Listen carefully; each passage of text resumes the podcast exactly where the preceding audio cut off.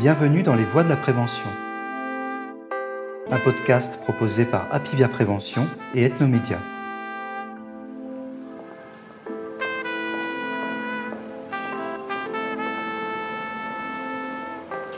Les médecins ont l'image, le portrait robot de la femme cardiaque qui est une femme âgée de 70-80 ans par exemple.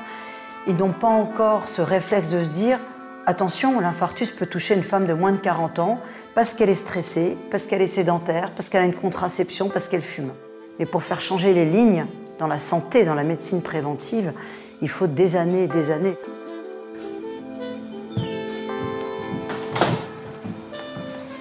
200 décès par jour en France. Alerte anticipée, agir. Cette femme a été le déclic de mon militantisme pour les femmes. On peut éviter le premier accident cardiovasculaire, construire une prévention citoyenne féminine active.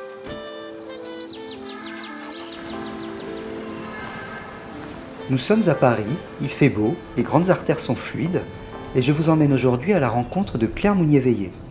Cette cardiologue, professeure de médecine et chef de service au CHU de Lille se bat depuis de nombreuses années pour que soient mieux diagnostiquées et dépistées les maladies cardiovasculaires chez les femmes.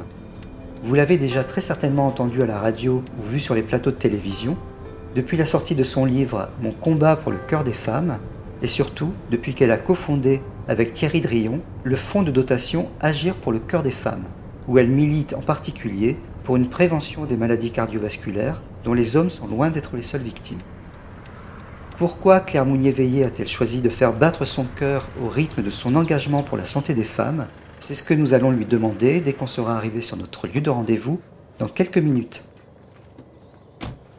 Je ne vois pas de sonnette. Si, c'est ici.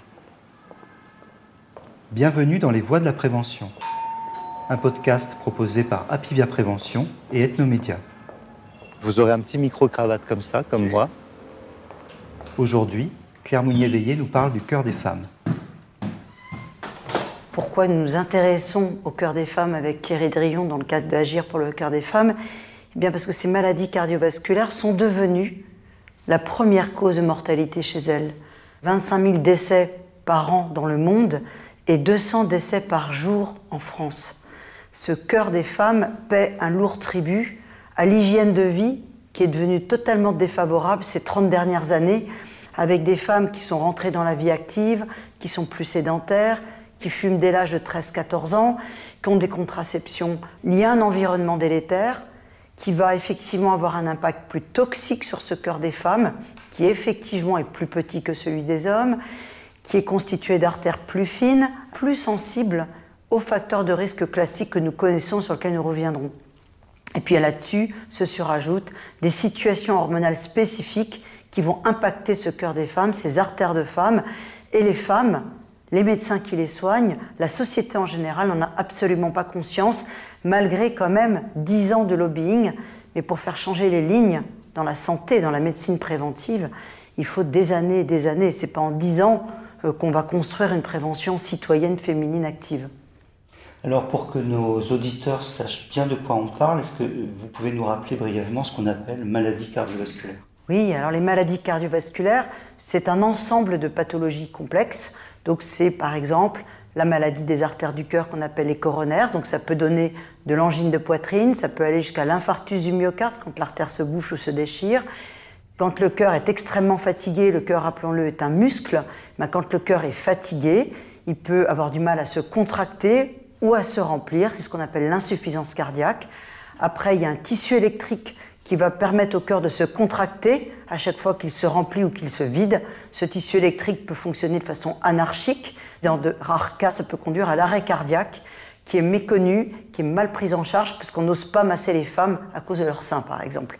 Après, vous avez la maladie des valves cardiaques qui peuvent se rétrécir ou au contraire fuir. Et puis, vous avez euh, la maladie du, tuyau qui part du cœur qu'on appelle l'aorte, qui peut se dilater, qui peut se déchirer. Euh, peut s'encrasser et ça peut donner des rétrécissements d'artères qui nourrissent les organes. Donc ça peut donner de l'artérite des jambes, ça peut donner de l'hypertension en réduisant les artères du rein hein, et ainsi de suite. Le cœur est dans un petit sac qu'on appelle le péricarde. Et quand ce petit sac est inflammatoire, par exemple au moment de la grippe, au moment du printemps, de l'automne, on peut faire des péricardites qui vont venir finalement comprimer ce cœur et qui se traitent euh, chirurgicalement le plus souvent. Et puis pour terminer, vous voyez que c'est complexe, eh bien il y a tout ce qui est maladie veineuse, donc les caillots dans les veines, ce qu'on appelle la phlébite, qui peut ensuite aller dans les artères du poumon, l'embolie pulmonaire, et ça peut révéler une anomalie de la coagulation. Ça peut se voir chez les jeunes filles qui ont une contraception avec oestrogène et qui fument. Et puis ça peut se voir après la grossesse, par exemple. Et également, malheureusement, ça peut révéler un cancer. Et auquel cas, on sait que la durée de vie euh, de ces femmes-là, quand on découvre, par exemple, un cancer après une embolie, est, pas bon du tout. Voilà. Vous parlez d'un défaut de prise en charge, voire même en amont peut-être euh, de mm. la manière dont on détecte ces pathologies. Elle, vient d'où exactement? D'une méconnaissance encore du secteur médical? C'est à la fois un, comment dire, une méconnaissance sociétale et à la fois une méconnaissance des professionnels de santé. Les médecins ont, l'image, le portrait robot de la femme cardiaque est une femme âgée de 70-80 ans par exemple. Ils n'ont pas encore ce réflexe de se dire attention, l'infarctus peut toucher une femme de moins de 40 ans parce qu'elle est stressée, parce qu'elle est sédentaire, parce qu'elle a une contraception, parce qu'elle fume. Et c'est vrai que quand une femme va voir son médecin euh, et dit je suis oppressée, je suis pas bien, je suis fatiguée, j'ai du mal à digérer, on va d'abord penser euh, ah là, voyez chez le gastro pour chercher un ulcère. On va d'abord lui dire gérez votre stress. Alors vous avez aussi l'autre phase clé qui est la phase de la ménopause. Vous avez des symptômes confondants. C'est-à-dire qu'une femme qui a des bouffées de chaleur, des bouffées vasomotrices, d'abord c'est une situation à risque d'infarctus, au-delà de ça, mais elle n'est pas bien parce que son cerveau est moins imbibé d'ostrogène, donc elle est plutôt dépressive, plutôt très anxieuse. Et finalement, si on est fatigué en consultation parce qu'elle arrive en dixième position de la matinée et qu'on n'a pas l'écoute bienveillante parce qu'on a eu des soucis personnels ou qu'on est fatigué, on va passer à côté. Et donc là, il faut faire bouger les lignes.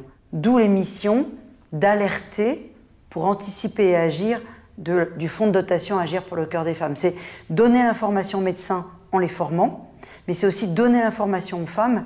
Là, euh, avec euh, l'enregistrement que nous sommes en train de faire, grâce à Apivia, vous allez sauver des vies. Vous allez sauver des vies parce que les, les femmes, vous vous écoutez, menez des actions comme ça, les femmes ont l'information, si elles ont la connaissance de ces symptômes particuliers, on va leur dire écoutez-vous.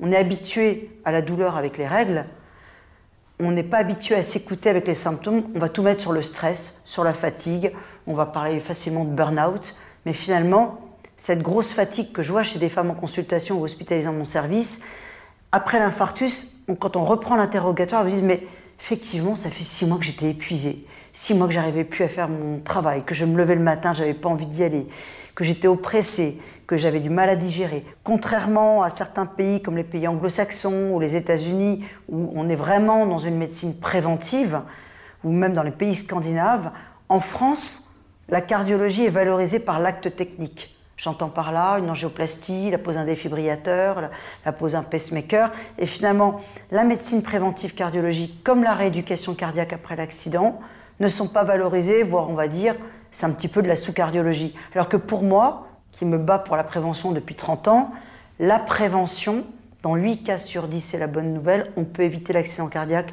ou vasculaire chez les femmes. Mais pour cela, il faut se donner les moyens de mettre en place une mesure préventive efficace.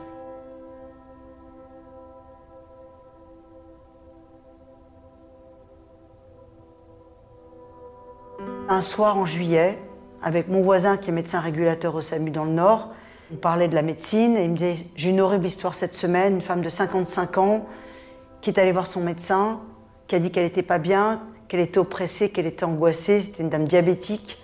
Il lui a dit Rentrez chez vous, vos enfants sont partis, il faut vous reposer. Elle a rappelé le 15 en disant Je suis pas bien, je suis angoissée, je sens que je vais mourir.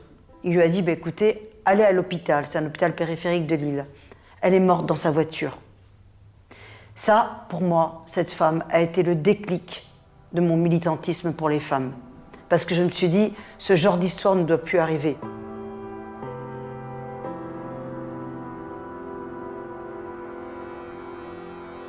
Quels sont les signes simples que les femmes doivent connaître en fait pour éventuellement dire à leur médecin là faites-moi faire des, tests Alors déjà les signes simples c'est un essoufflement progressif à l'effort. Il s'explique par le fait que le cœur qui est un muscle cardiaque eh bien, va se contracter plus vite à l'effort et va, consommer plus de carburant que l'oxygène. Et si les artères qu'ils nourrissent sont encrassées ou abîmées, eh bien, le carburant n'arrive pas et du coup, le cœur contracte pas bien et sont essoufflés.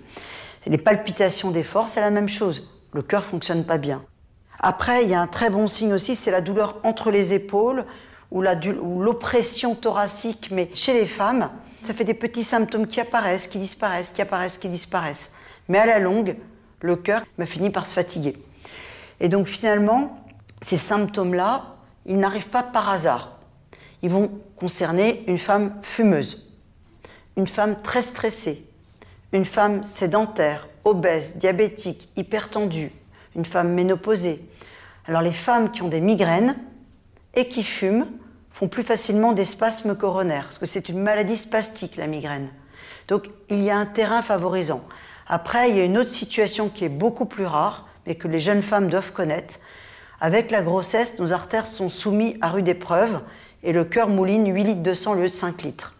Et il y a des femmes qui ont des artères plus fragiles, qui peuvent se déchirer, ce qu'on appelle la dissection coronaire, notamment après l'accouchement par voie basse où elles vont pousser.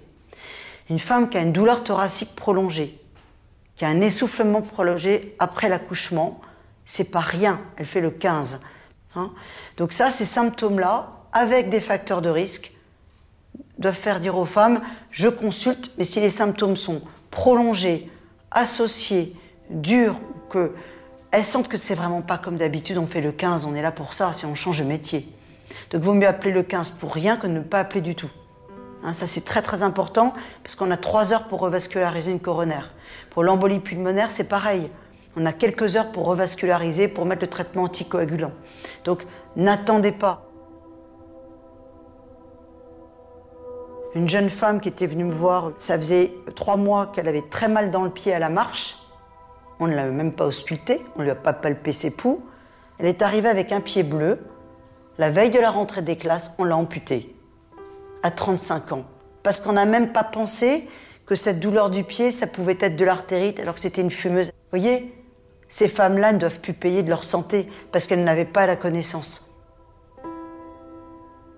Alerter, anticiper, agir. On a beaucoup parlé des effets euh, psychologiques du, confinement. Mm. En termes de détresse psychologique et de stress, justement, est-ce que ce stress dû, au confinement peut aussi avoir un impact du coup direct sur la santé cardiaque? Tout à fait. Alors, le stress euh, pendant le confinement, je vous dirais aussi le déconfinement, pour l'avoir vécu aussi en tant que femme personnellement. On restait derrière notre écran toute une journée, sans bouger, très stressé, très concentré, pas bon pour la santé. Et finalement, on grignotait aussi, hein, parce qu'on compensait par le grignotage. Donc ça veut dire prise de poids, moins d'activité physique. Et ce stress chronique euh, nous faisait moins bien dormir. Le stress chronique fait également sécréter une hormone qu'on appelle le cortisol, et le cortisol fait grossir.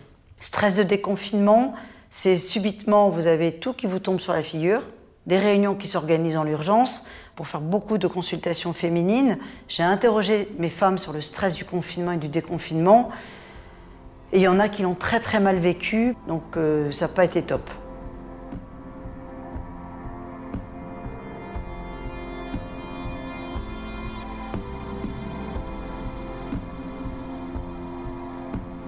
Les femmes, quand vous regardez, euh, notamment pendant le confinement, ben, les caissières, les vendeuses, les aides-soignantes, les infirmières, les, femmes, les auxiliaires de vie, des petits salaires, elles ne pouvaient pas se permettre de ne pas travailler. Eh bien, finalement, ces femmes-là, elles avaient euh, cette double charge de sortir en ayant peur d'attraper le virus et de devoir travailler quand même. Finalement, c'est les métiers, les 3-8, hein, les femmes qui travaillent euh, à l'usine, ben finalement, les métiers 3-8, on sait que c'est un facteur de risque supplémentaire d'infarctus, d'obésité, d'accident vasculaire cérébral chez les femmes. Oui. Et le stress psychosocial, c'est le deuxième facteur de risque de l'infarctus du myocarde. Et ce stress psychosocial, c'est pas moi qui le dis, ce sont les enquêtes épidémiologiques, les registres, est un facteur de risque plus puissant chez la femme que chez l'homme. Parce que on a des coronaires très innervés et ces femmes finalement vont se passer plus facilement et quand l'artère se referme, s'il y a des plaques de cholestérol, l'artère se déchire et ça favorise l'accident. Qu'est-ce que vous conseillez, euh, alors hormis arrêter de fumer et, arrêter de boire trop d'alcool, qu'est-ce que vous conseillez justement pour arriver à, gérer son hygiène de vie, à gérer son stress et de manière justement à éviter peut-être et à prévenir ce type de pathologie? Alors là, on a déjà parlé des trois du cœur, anticiper, c'est-à-dire se dépister et puis essayer de mettre en application l'hygiène de vie préventive. Alors on, a, peut aussi euh, évoquer euh, les S du cœur, les feux verts, les feux rouges. Donc il y a les S rouges, les feux rouges, la sédentarité, le stress, euh, l'isolement social, manger trop salé. Voilà, des exemples de S délétères, les feux rouges du cœur. Le tabac, c'est pas un S, mais c'est un feu rouge. Et puis vous allez avoir les feux verts du cœur. C'est là-dessus qu'il faut travailler. Les S verts, c'est-à-dire agir sur son sommeil, essayer de, réguler son sommeil, faire une sieste, on ne dort pas forcément. Je le fais à l'hôpital, je me force à le faire. 20 minutes au vert, boule caisse, masque avion, je coupe les portables. Se recentrer sur soi. C'est également euh, agir sur la cohérence cardiaque, respirer calmement. Donc vous avez des applications comme le Respire Relax. C'est aussi euh, faire cela en musique, écouter une musique qui vous parle, une musique relaxante. C'est également la bienveillance, le sourire donner, renvoyer un sourire à l'autre, vous allez libérer des endorphines. Puis j'ai envie de vous dire, si on a la chance de pouvoir le faire, avoir une sexualité épanouie.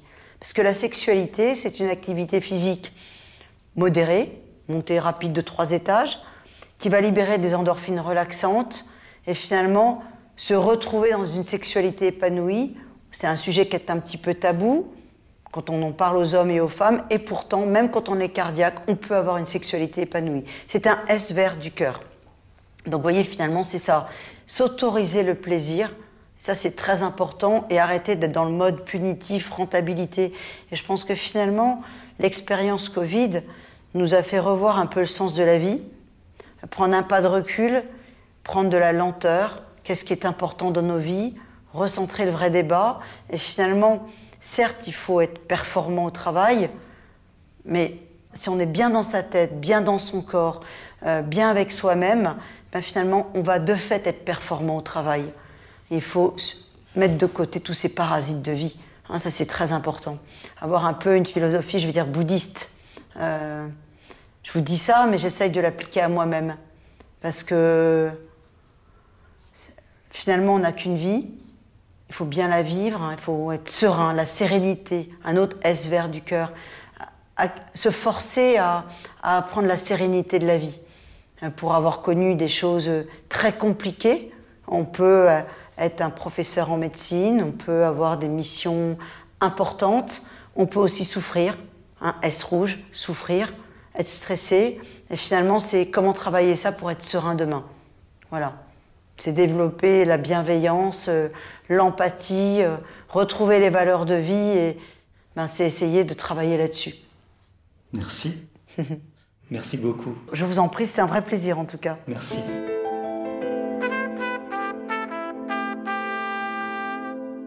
Merci de nous avoir accompagnés dans cet épisode des Voix de la Prévention, un podcast proposé par Apivia Prévention et Ethnomédia. Auteur Jean-Christophe Moine, avec David Trescos pour le son. Vous pouvez retrouver toute l'actualité, les témoignages et les infos utiles de la Fondation Agir pour le cœur des femmes sur le site agir pour le cœur des femmes en un seul mot.com. Continuez à vous informer sur le site apivia-prévention.fr. N'oubliez pas de vous abonner à notre podcast et de le partager. Et surtout, prenez soin de vous.